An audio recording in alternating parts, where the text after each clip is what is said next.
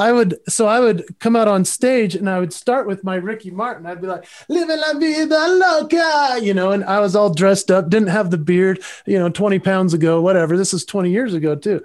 And then I would go backstage, put on the Elton John outfit, and I'd come back out on the piano and I'd be like, you know, uh, can you feel the love tonight? Every business is unique.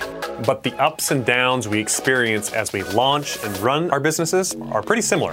We're Harmon Brothers, the team behind Pooping Unicorns and other weird but successful video ads you've probably seen. We help businesses grow through unforgettable video marketing, and we're no stranger to tricky situations. In fact, we embrace them. The goal of this podcast is to show how your crappy circumstances could be the golden opportunity that leads to your next success. You're listening to Poop to Gold. Welcome back to From Poop to Gold. I'm Benton Crane, your co host and the CEO of Harmon Brothers. Today I have a special guest on the show, and I'm really excited about this guest because they have impacted me in a personal way. And if you have ever heard me speak from the stage and were either moved by it or bored by it, whichever might be the case. If you were moved by it, it's, it's probably in large part because of the help that I received from today's guest. So I have with me Jason Hewlett. Welcome to the show, Jason.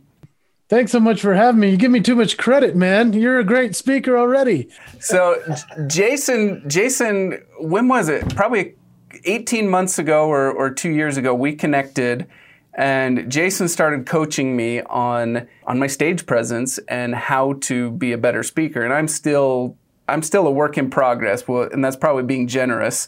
But Jason helped me help me go from I would go up on stage and like really boring talk about like the ads that we've done and stuff and some of the, you know, the the nuts and bolts behind them and Jason's like, "No, come on Benton, you've got to actually get up and tell a story that make people connect with you on a personal level." And, and then you can get into the nuts and bolts, but you've got to connect first at a personal level. And so Jason taught me how to do that. And so I am super, super, super excited to have Jason here on the show. He's an amazing man. He's accomplished amazing things. Um, he's shared those talents with me, and I'm excited for him to share some of those talents with you. He is the author of a book called The Promise to the One, which I enjoyed on Audible last year, I, I believe it was. And he is a famous keynote speaker who has spoken in front of audiences ranging into the tens of thousands of, of people. And he is he's a Hall of Fame speaker. So he is he's as good as they come. So Jason, with with that intro, tell us what you're up to nowadays. What an intro, first of all. Thank you very much. And it's an honor to be here. I find it almost almost entertaining in the fact that I needed to teach the guy who teaches storytelling and creating stories that he needed to lead with his own story. And that's what happens when we don't see it from the perspective of ourselves versus the audience, right? And so it was it was really neat to be able to watch you transform because you already had the stories there, you know. And and so so cool to watch you continue to progress. And it's amazing to me to be to be able to work with a CEO of a huge company like you guys are. So successful and you're so coachable. That's why you're awesome. And so, I yeah, man, I had fun working with you. And it's uh, it's not the thing that I do every day. I am a keynote speaker on large stages all around the world. At least I was before 2020.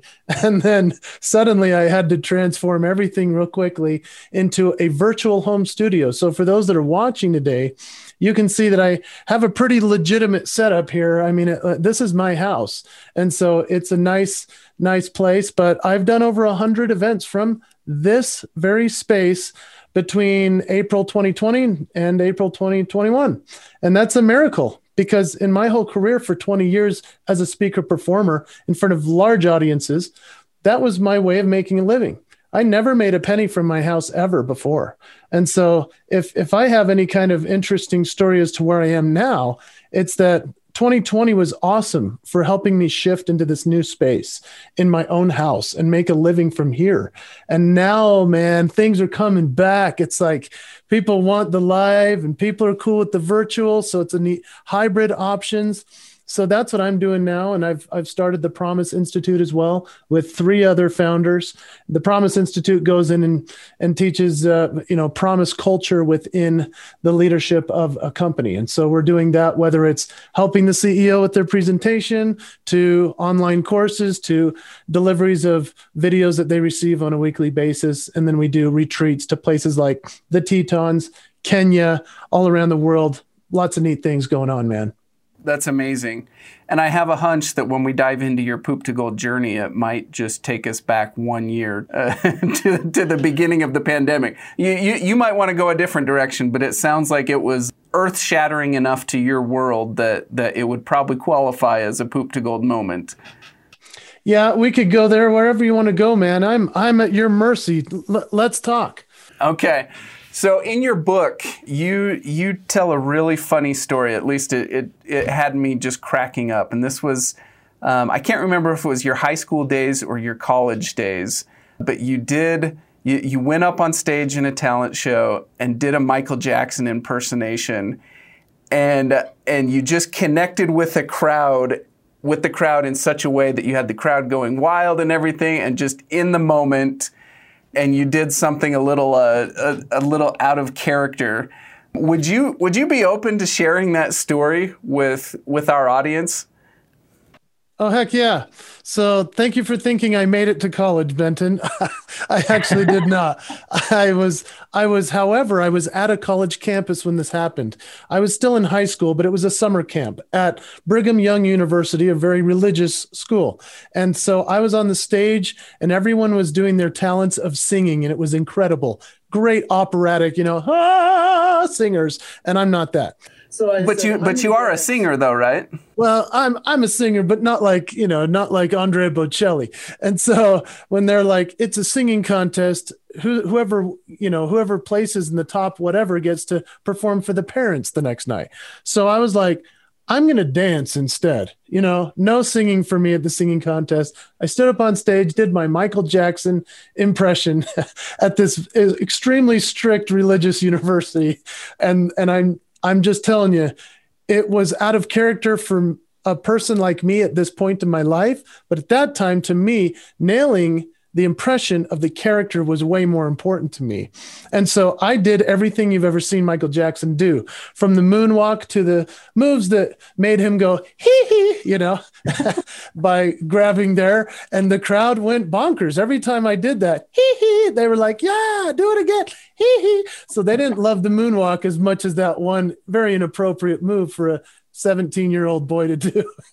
and so I got the only standing ovation of the night after I did a spin and decided to rip my shirt off and fall to my knees like ah you know like full on Michael Jackson. Let me switch the camera. It's like ah you know so I'm doing my whole thing and I'm just saying man it was so bizarre to go backstage after getting a standing ovation. Everyone loved me except for the director of the talent show and the music camp and he's like that was inappropriate for our stage and you know it.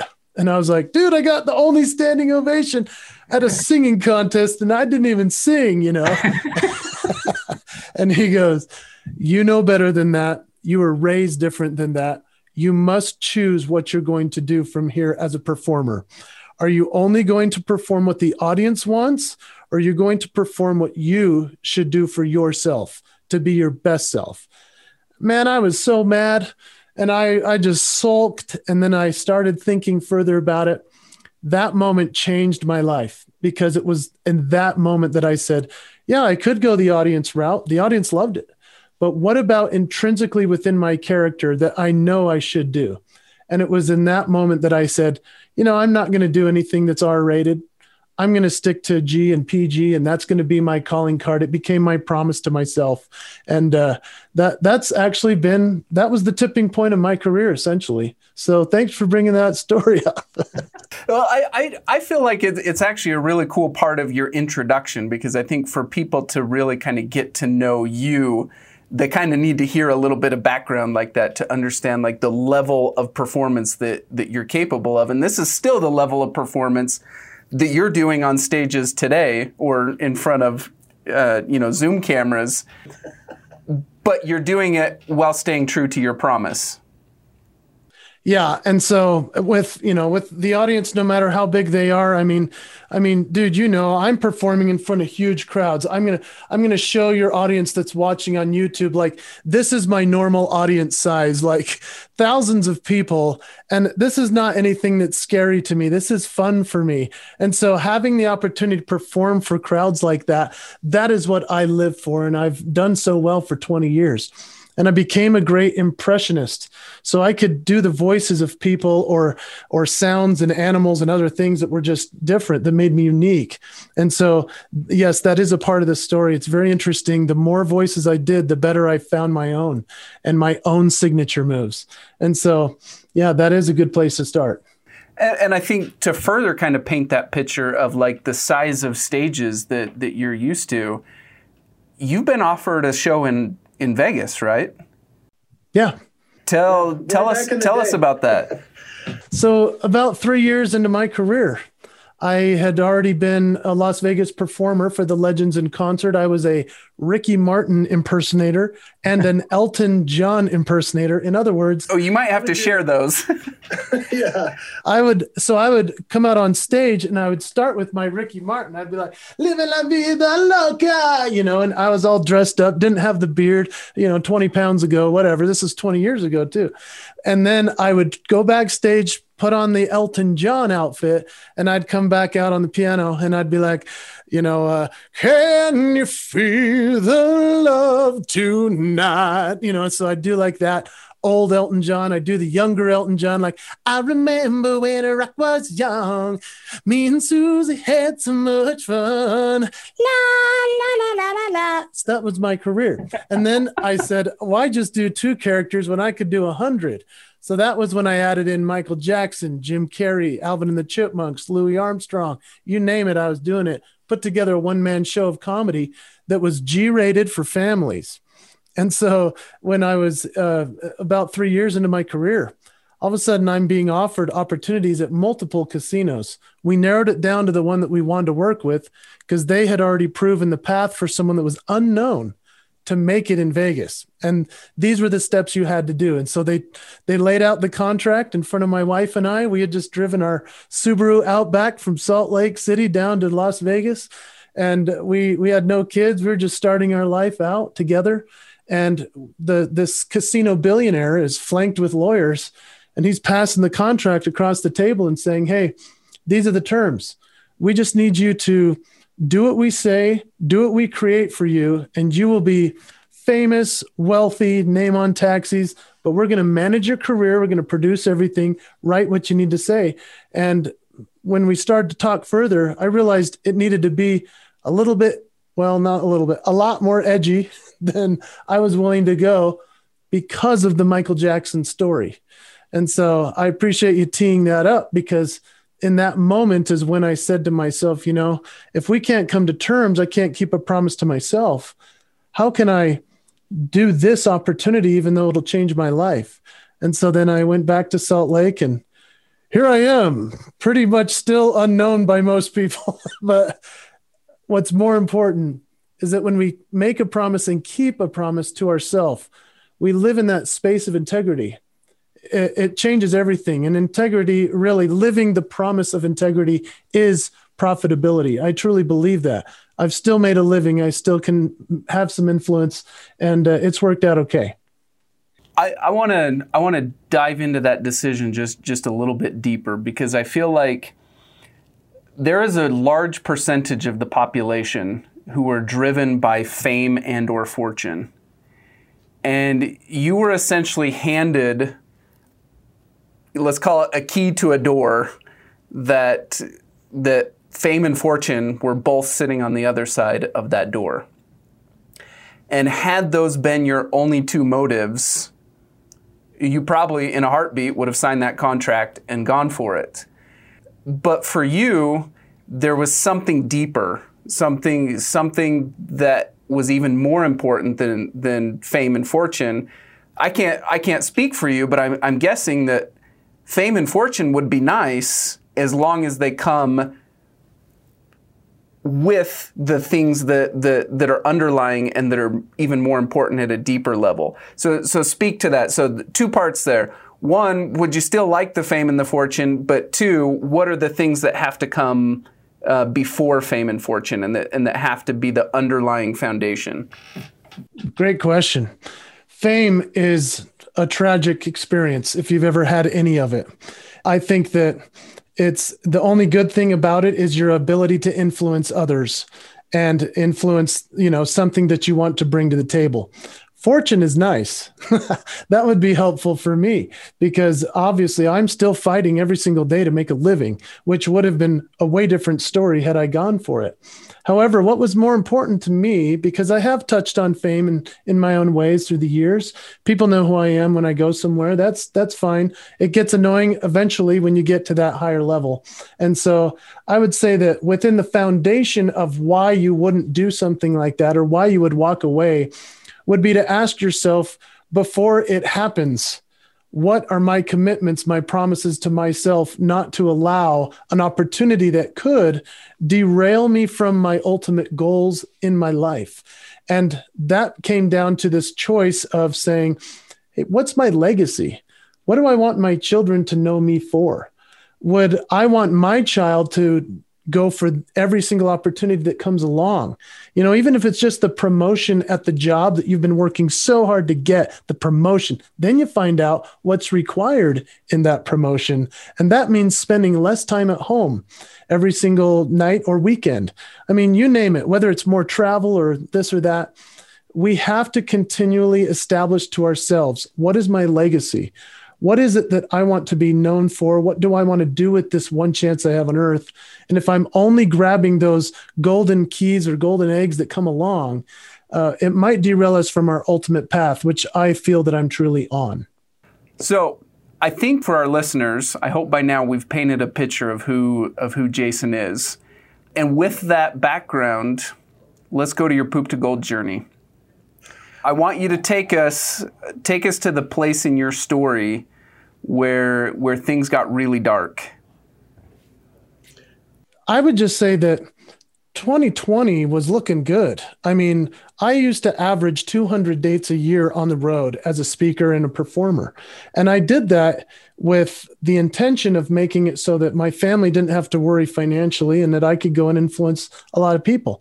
And then as the kids started to get older, I mean, now now they're old and I'm looking at these kids going, "Hey, my family, I, I I'm not getting to know them anymore. So I transformed from the showman that was doing 200 dates a year to the keynote speaker who inserts music and comedy throughout a speech. And so to say, you know, what's your voice? And here's the voice of Louis Armstrong. I think to myself, what a wonderful world. Do do do da do da. But but as you teach someone through the voice of another how to discover their own signature moves, their own voice, that's a really interesting way as a speaker for me to get make my way in my niche, right? As a speaker. So as a as a speaker, I was then raising my fee from entertainer guy to speaker guy, uh-huh. and then I'm only needing to do 60 to 70 dates a year, getting to know my family, that whole thing that's important to me. And so 2020 was smoking, man. I mean, we're coming into the year like, here we go. I'm I had just been to Budapest. I think you remember this because we were talking and working together. I was in Orlando selling 500 books in the back of the room. I was I was traveling the world. March, uh, what 12th? It all just tanked because every single event that I had planned canceled on me, one after another. And Benton, they did not believe that I could go virtual. And I didn't know how to go virtual. I think you know that because when we did our Zoom calls, I didn't even know how to turn the camera on at first. and so I had to all of a sudden go from zero, uh, go from huge year to zero income, zero prospects, zero stages. Oh, that's that, a little bit intimidating, right? That that's probably an understatement. That it, it was probably nerve wracking, just straight up scary. What was it like for your family? Yeah, it was really scary for us. And I, because my kids are in their teens, uh, we could have either protected them and not told them what was happening, but I thought this would be the perfect learning opportunity for them to see that even as dad's business has just crashed and burned to the ground, that I've done for 20 years and we've never worried about money or things like that, that now we have nothing. What can we do? It was such an awesome opportunity to be able to say, hey guys, let's cut what we don't need. Let's figure out what we can do to make this work. What do we have in this house that we can make work? And then we went and pulled the cameras and the lights and the sound stuff I had never really used. And we put together this studio that I'm in now. And uh, in fact, we created a promo video that I wrote with Harmon Brothers in my mind. If I could afford the Harmon Brothers to write this ad, this is what I think it would sound like. And I'm telling you, because I know, you know, your process, this thing made me so much money when I launched it because I made it a comedy video about how simple virtual is and how it's really not. Then showing my kids in the background holding up microphones and lights, and people went nuts because I said, it's a family affair coming to my home. I, I, want to I want to see this ad. It was a huge deal, man. Uh, my my whole career was remade because I had to go after everybody from scratch. None of my former clients would say, "Hey, you were good live. Let's bring you virtual." They didn't believe that. So I had to go find everyone brand new. That was crazy to start over when everyone didn't have money to spend on it anyway. But part of my networking genius is if I'm good in front of the camera or on the stage, I know that will lead to the next opportunity. And so I just did as many as I could. I was doing I was doing 5 to 7 podcasts a week just to get better on camera and saying uh-huh. things well. I was doing, uh, and I don't even have a podcast. I was just a guest on everybody's.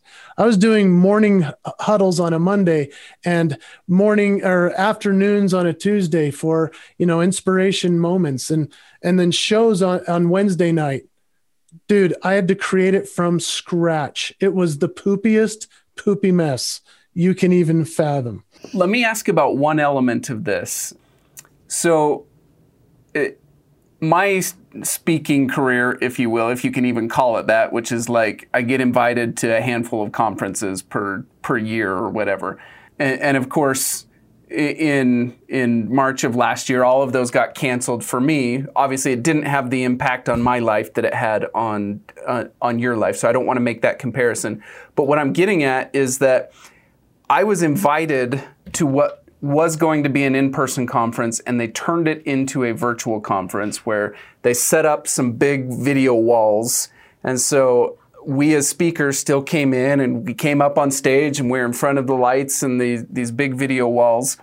And, and so they tried to make it as close to in person like as they could, but it was still virtual. And even in that scenario, and I'm in front of this video wall with all these faces on there. They're real people, you know, they're live.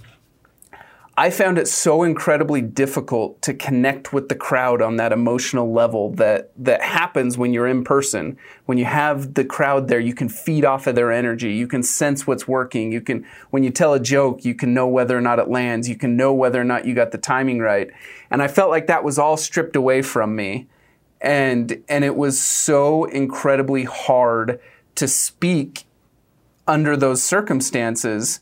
And, and so I want to hear from you in this transition from in person to, to virtual. How did you navigate that element of it? And how have you managed to be able to still bring in comedy and entertainment and all these things that, that you're known for? that's been a, the toughest part, no question, because the connection piece is gone. And unless the chat is open and I can read their minds all of a sudden and play off of that, then I'm just talking into the wall. But luckily, Benton, even though I'm not that comfortable still on camera, I mean, I'm still working at this every single day. I just thought, you know, to myself, if this is fun for me, then this has got to be fun for them. So can I still make make this fun? Can I still laugh about it after I do, you know, Christmas, Christmas time is near, and then I go, thank you, thank you for the clapping. You know, like you just have to laugh about it because it's so stinking awkward, right? And so that became really my way of fighting through it was just assuming they were with me and so often I think we come onto a stage or come onto a camera, you know, trying to convince everyone that what we have is so great. But in reality, I believe they're already with us. You know, they want us to succeed. I tell every speaker that. I say, hey, go on stage, don't be scared. They want to see you succeed. they're cheering for you without even realizing it. So just be your best. And I applied that into the camera and it seems to work. And there are a lot of, you know, TV personalities who do that on a regular basis where they're not performing to a crowd. It's always just to a camera. And so I know it's a skill that that can be learned, but my my limited experience with it showed me just how challenging it is. I would say it's thousands of times tougher than a real audience because I, you're carrying everything to not get any feedback. You know, I, I would, I at the first few of them, I would turn off the camera after an hour of speaking into it and I would just collapse on the ground and lay there for an hour and curl up in a ball sucking my thumb. I was like, this is this is my life. I hate this life. You know? and and people are like, even you struggle with it. I'm like, of course I do. I've only done one thing one way my whole life.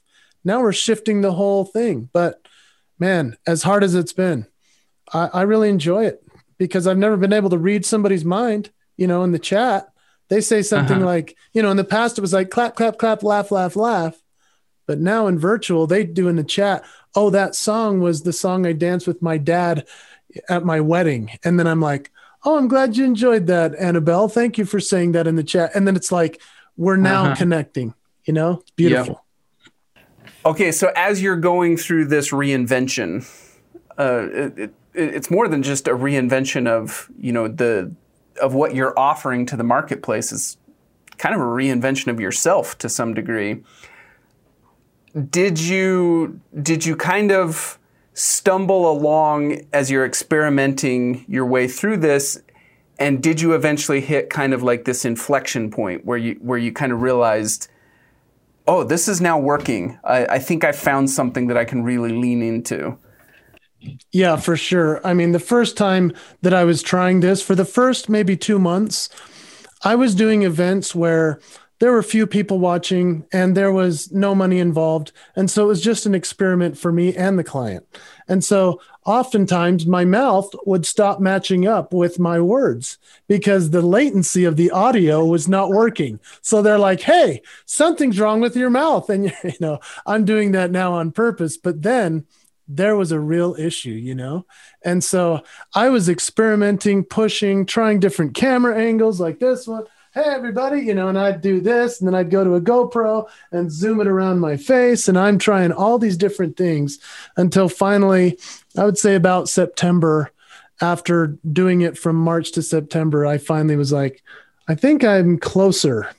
You know, I still Benton, even for today, man, I just bought the lights behind me. Like I just set those up right now. I have not had those lights before. So I'm continuing to tweak it, even though I have less and less opportunities to use it because now they're all going live again. But I want to continue to perfect it. And there were moments, yeah, where I was like, ooh, I think it's working you know, because I, I got a text from the client like, that was unbelievable. You're the greatest. It was very much like getting a standing ovation coming off stage, uh-huh. the client's patting you on the back.